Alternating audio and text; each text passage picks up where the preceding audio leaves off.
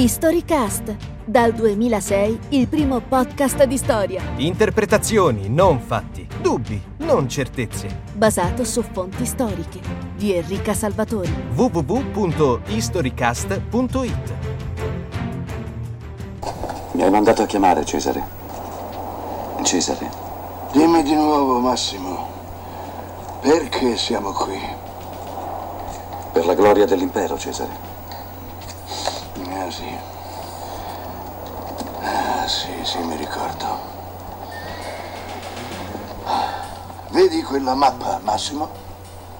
Quello è il mondo che ho creato io. Per 25 anni ho conquistato, sparso sangue, espandendo l'impero di Roma. Da quando sono divenuto Cesare ho conosciuto solo quattro anni senza guerra, quattro anni di pace su venti. E per che cosa?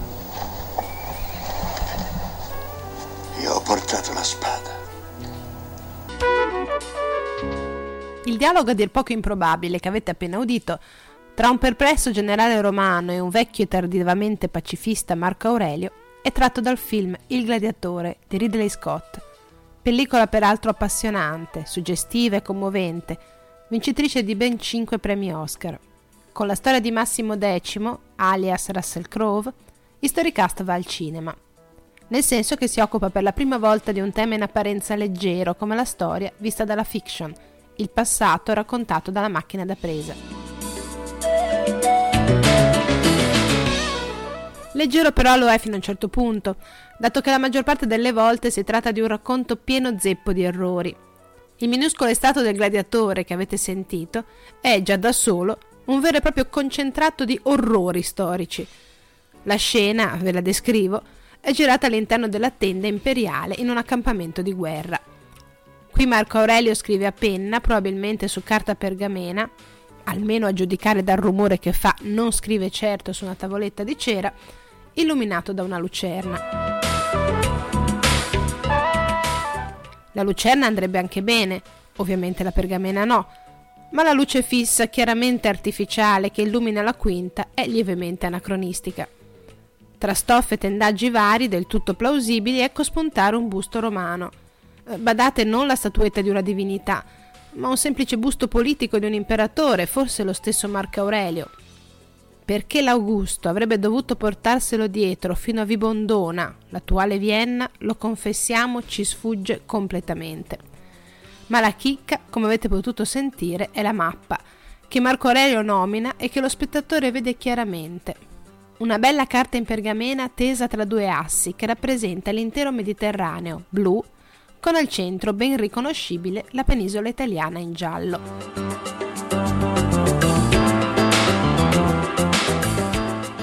Ora le mappe, come noi le concepiamo, non esistono proprio in età romana e comunque non sono utilizzate come strumenti per la guerra o l'esplorazione o la navigazione, i viaggi di breve distanza normalmente non necessitano di ausili cartografici perché il territorio è noto, come probabilmente lo è quello viennese. Per gli spostamenti a grandi distanze, l'amministrazione romana realizza invece una serie di itinerari, funzionali ma elementari, senza pretese di esattezza geografica, calcolati sulla base dei ritmi di marcia dei soldati semplici. In sostanza si tratta di elenchi di località, consegnate accanto alle distanze o il tempo necessario per andare da un posto all'altro. In alcuni rari casi questi itinerari possono essere anche disegnati. Sono gli itinerari a picta, di cui il più famoso è la tabula pointingheriana che rappresenta l'intero mondo conosciuto. Non posso mostrarvela, ma credetemi sulla parola, se la guardaste fatichereste assai a riconoscere l'Europa, l'Africa o il Mediterraneo. I due continenti sono ridotti a strisce orizzontali che si fronteggiano. Questo non perché i romani non sappiano disegnare, ma perché innanzitutto non conoscono i moderni sistemi di proiezione geografica e poi perché agli autori interessano le informazioni contenute nella carta e non la sua bellezza. In sostanza vogliono sapere solo se tra due luoghi c'è una strada e quanto ci vuole a percorrerla.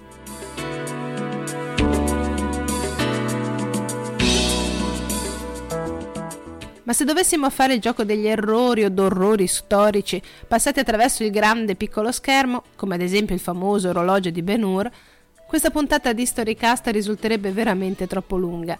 Solo per restare al gladiatore, nel film l'arena di Roma viene chiamata Colosseo, termine in realtà coniato forse nell'undicesimo secolo, e il grandioso volo d'uccello su Roma antica incrocia i profili di alcune cupole tipicamente rinascimentali, oltre alla basilica di Massenzio e all'archio di Costantino, edificati più di un secolo dopo Marco Aurelio. Ancora, i cavalieri usano le staffe, diffuse nell'alto medioevo, il bel Massimo X sprona la battaglia preconizzando l'inferno e non gli inferi. Se lo avesse fatto però i suoi uomini l'avrebbero guardato un po' perplessi. Per noi infatti l'inferno è a partire dal Medioevo un luogo di tribolazione, di violenza, mentre non lo era invece il regno dei morti per i nostri antichi progenitori. Ma non bisogna esagerare. In fondo il gladiatore ci ha risparmiato almeno il saluto romano, che pare sia stato inventato da un film, Cabiria, del 1914, di Giovanni Pastrone con le didascalie di Gabriele D'Annunzio. Questo Colossal, il primo della storia del cinema, sembra abbia inaugurato anche i templi colonnati di marmo bianco splendente, quando in realtà erano rivestiti di colori vivaci. Altri hanno poi proseguito per questa strada maestra infarcendo il film sul mondo classico di corse di bighe stile Formula 1, cortei con danzatrici leopardate, abiti e armature tra le più disparate.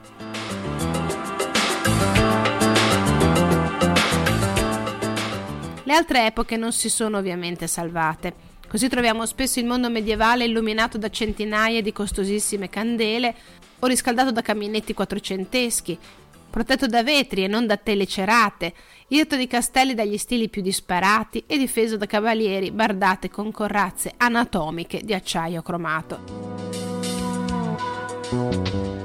Ma questi sono tutti errori, per così dire, venali, su cui insistere risulterebbe un po' pedante. Contestualizzare un film storico senza commettere sbagli è infatti quasi impossibile, anche se il regista si dota di consulenti qualificati, fatto che in realtà avviene molto raramente e con esiti spesso negativi. Così ha infatti dichiarato il famoso storico francese Jacques Le Goff dopo la sua estromissione dalla troupe del nome della rosa di Jean-Jacques Arnaud. La collaborazione tra cineasti e storici sarà sempre più difficile, perché la gente del cinema elude i nostri consigli, anzi disprezza gli storici, li considera come tanti eruditi i cineasti invece si credono dei creatori. In realtà buona parte del disprezzo che rimarca Jacques Le Goff e che, come avete sentito, è reciproco, deriva dal fatto che i due mondi, la ricerca storica e il cinema, parlano linguaggi diversi e hanno scopi che non coincidono quasi mai. La radice di molti errori, più che dall'ignoranza o dal disinteresse, è forse da far derivare dal fatto che il cinema, come le altre forme d'arte, ha molto più caro il verosimile che il vero. Per inoltrare un messaggio con un'immagine di pochi secondi, un regista deve spesso basarsi su simboli e luoghi comuni condivisi. Userà quindi le equazioni castello uguale medioevo, parrucca incipriata uguale 700 e colonna bianca uguale romanità, facendo ben poca attenzione perché ininfluente ai suoi scopi allo stile del castello, alla data di primo uso della parrucca e alla forma della colonna. Lo storico obietterà che basta informarsi un poco per evitare errori grossolani come quelli che vi ho elencato, ma il cineasta sarà tentato di fare spallucce. Il messaggio, il pathos, l'arte non sono influenzati dai dettagli.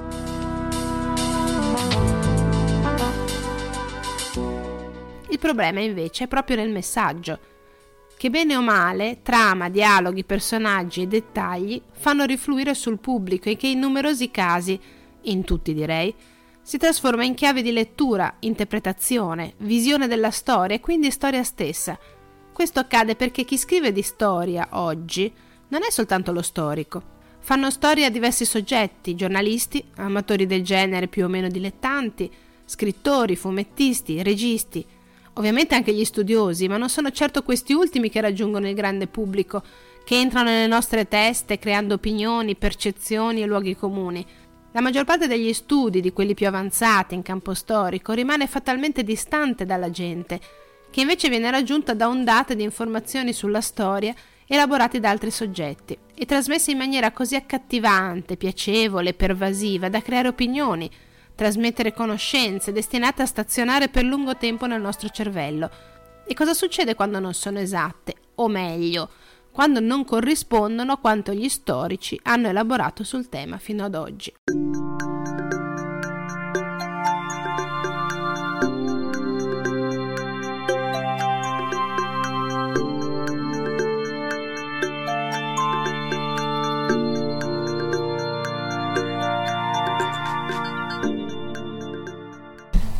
Questi è il mio novizio, Adso da Merken.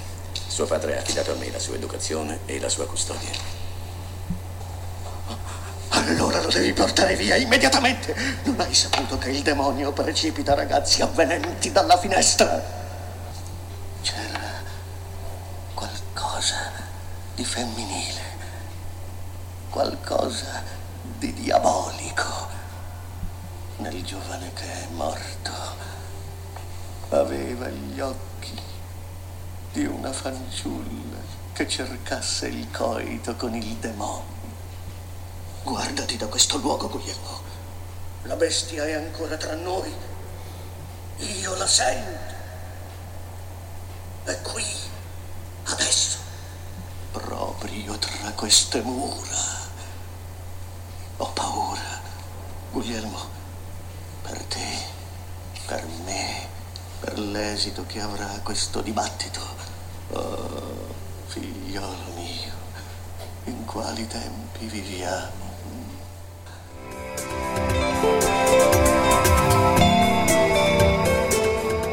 Ma di quali tempi effettivamente si sta parlando?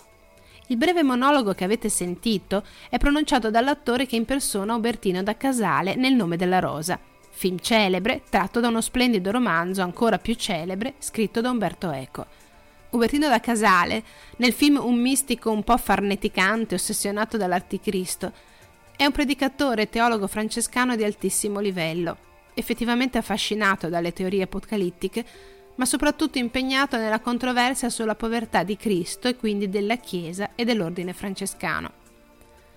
Scomunicato dal pontefice, si avvicina nel 1328 alla corte dell'imperatore Ludovico il Bavaro, presso cui incontra altri valenti intellettuali del tempo, come Guglielmo d'Occam e Marsilio da Padova.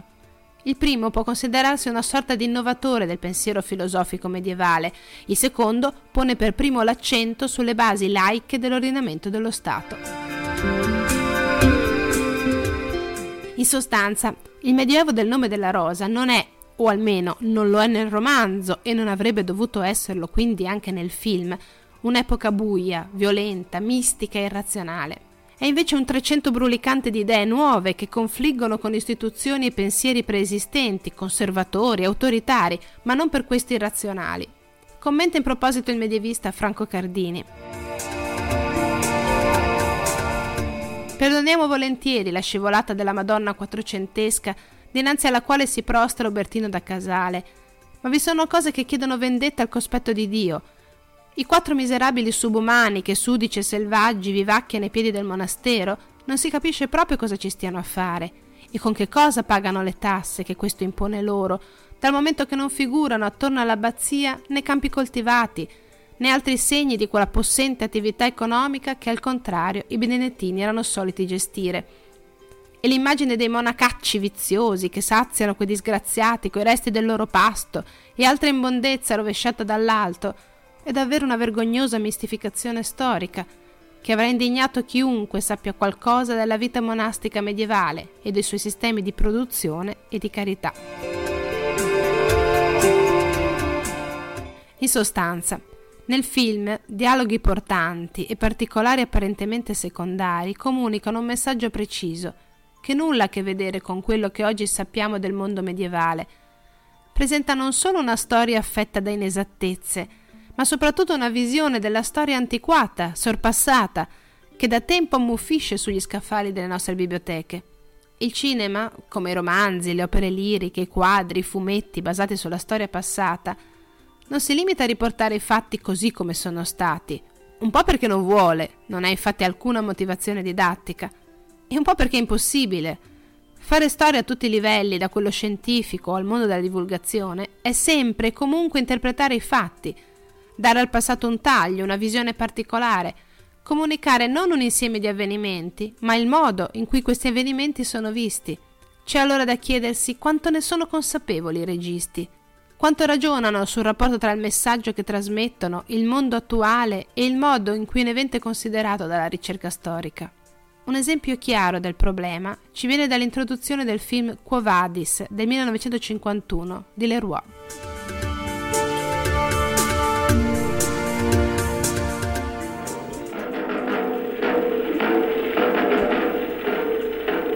Questa è la via Appia, la famosissima strada che, come tutte le strade, conduce a Roma. Su questa strada marciano le sue legioni vittoriose. Roma è il centro dell'impero, padrona indiscussa del mondo. Ma col potere viene inevitabile la corruzione. Nessun uomo qui è sicuro della propria vita. L'individuo è alla mercé dello Stato. La violenza si sostituisce alla giustizia. I governanti delle nazioni soggiogate hanno rassegnato i loro sudditi impotenti alla schiavitù. Nobili e plebe divengono alla stessa stregua schiavi romani, ostaggi di Roma. Non c'è scampo dalla frusta e dalla spada. Che una forza qualsiasi potesse scuotere le fondamenta di questa fortezza, fatta di potere e di corruzione, di miseria umana e di schiavitù, sembrava inconcepibile. Ma trent'anni prima era accaduto un miracolo. Su di una croce romana in Giudea un uomo era morto per liberare l'umanità, per diffondere il Vangelo dell'amore e della redenzione. Fra breve quell'umile croce avrebbe sostituito le orgogliose aquile che sormontavano i vittoriosi vessilli romani. Questa è la storia di quell'immane conflitto.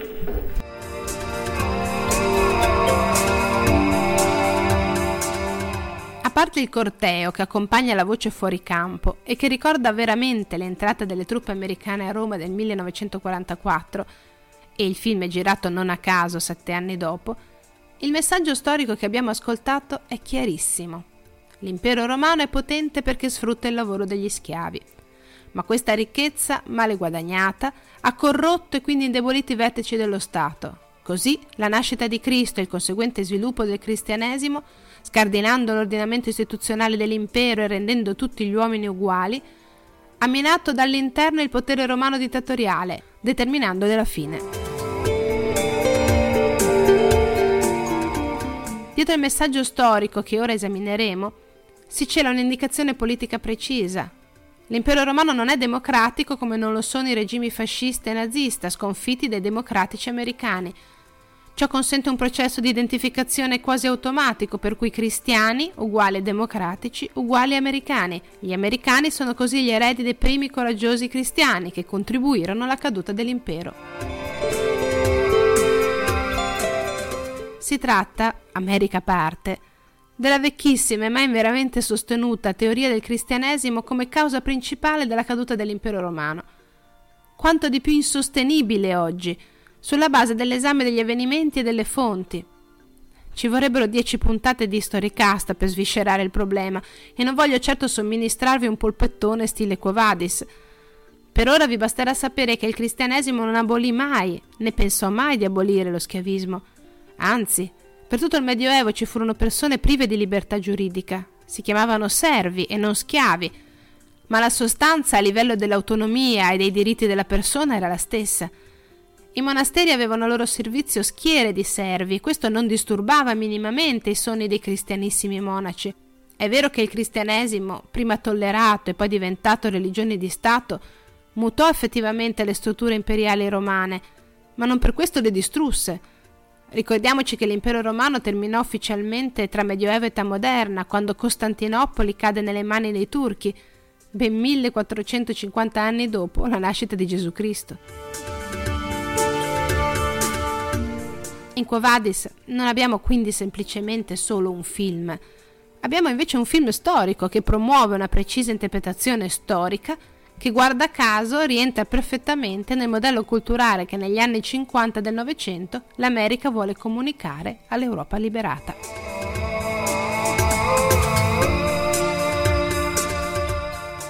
Esempi di questo genere se ne potrebbero fare centinaia. Tra le ultime polemiche sorte a proposito di fiction storiche vi è quella relativa allo sceneggiato televisivo Exodus, ispirato alla storia di Ada e Enzo Sereni. I coniugi sereni furono i fondatori del primo kibbutz socialista di Israele, nel quale convissero pacificamente arabi ed ebrei e nel quale la coppia fece confluire migliaia di ebrei europei scampati alle deportazioni naziste. Alon Confino, nipote di Ada Sereni e docente di storia contemporanea all'Università della Virginia, ha duramente criticato lo sceneggiato che a suo avviso trasforma Ada, una donna forte e consapevole, in una succube oltre a non sottolineare abbastanza l'antifascismo suo e del marito, nonché la loro idea di una Palestina patria di due popoli, arabi ed ebrei. Il portavoce della comunità ebraica romana, Riccardo Pacifici, ha invece dichiarato che Exodus rappresenta in maniera equivocabile la vita e lo spirito di Ada Enzo Sereni.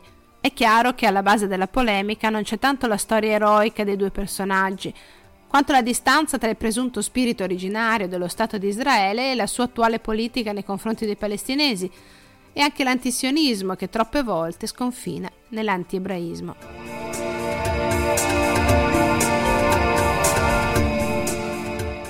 L'analisi delle interpretazioni e delle motivazioni alla base dei film storici si può, anzi si dovrebbe fare per tutte le pellicole che pescono dalla storia, fossero anche musical come quello di Madonna e Vita, più esaltazione della pop star che racconto di un personaggio sfaccettato e ambiguo come fu Evita Peron. Ma è un ragionamento che è spesso difficile da portare alla luce perché un film entra in maniera più subdola e contemporaneamente più efficace nelle nostre menti. Un saggio storico è spesso noioso e qualche volta difficile da leggere ma normalmente riporta le diverse interpretazioni possibili di un evento e ha sempre un corredo di note che consentono al lettore di verificare quanto legge. Un film si guarda invece con piacere, rilassatezza, interesse, appassiona, avvince, commuove, incanta e così facendo fatalmente abbassa la nostra soglia di attenzione critica e certo non consente, se non a patto di grandi sforzi personali, di intendere con chiarezza su quale visione storica è costruito. Non permette di capire se esistono altre visioni diverse e qual è quella più aggiornata, ma il messaggio che trasmette si aggiunge velocemente al nostro bagaglio di conoscenze e in maniera più efficace di qualsiasi lettura. Detto questo, ho una confessione da farvi. Il film Il primo cavaliere con Sean Connery e Richard Gere è l'apoteosi dell'errore storico-letterario. Dovrebbe raccontare la storia di Lancillotto, Artù e Ginevra, ma non rispetta né la storia, che d'altronde non si è mai verificata, né il suo contesto storico presunto, né tantomeno la fonte letteraria, per intenderci i cicli arturiani. Eppure è uno dei film che ogni tanto rivedo volentieri, specialmente quando voglio rilassarmi di fronte alla tv. Così non posso fare a meno di rabbrividire quando vedo Indiana Jones Harrison Ford in teoria un eminente archeologo accademico, afferrare con due mani il coperchio di un sarcofago millenario e gettarlo in malo modo, senza pensarci due volte, sul pavimento di una cripta. Ma questo non mi impedisce di adorare il personaggio e i film che lo vedono come protagonista. Insomma, anche noi storici ogni tanto ci godiamo un film sospendendo il giudizio. Basta essere consapevoli che è un'operazione da fare raramente, molto raramente. Avete ascoltato un episodio di Storycast? www.historycast.it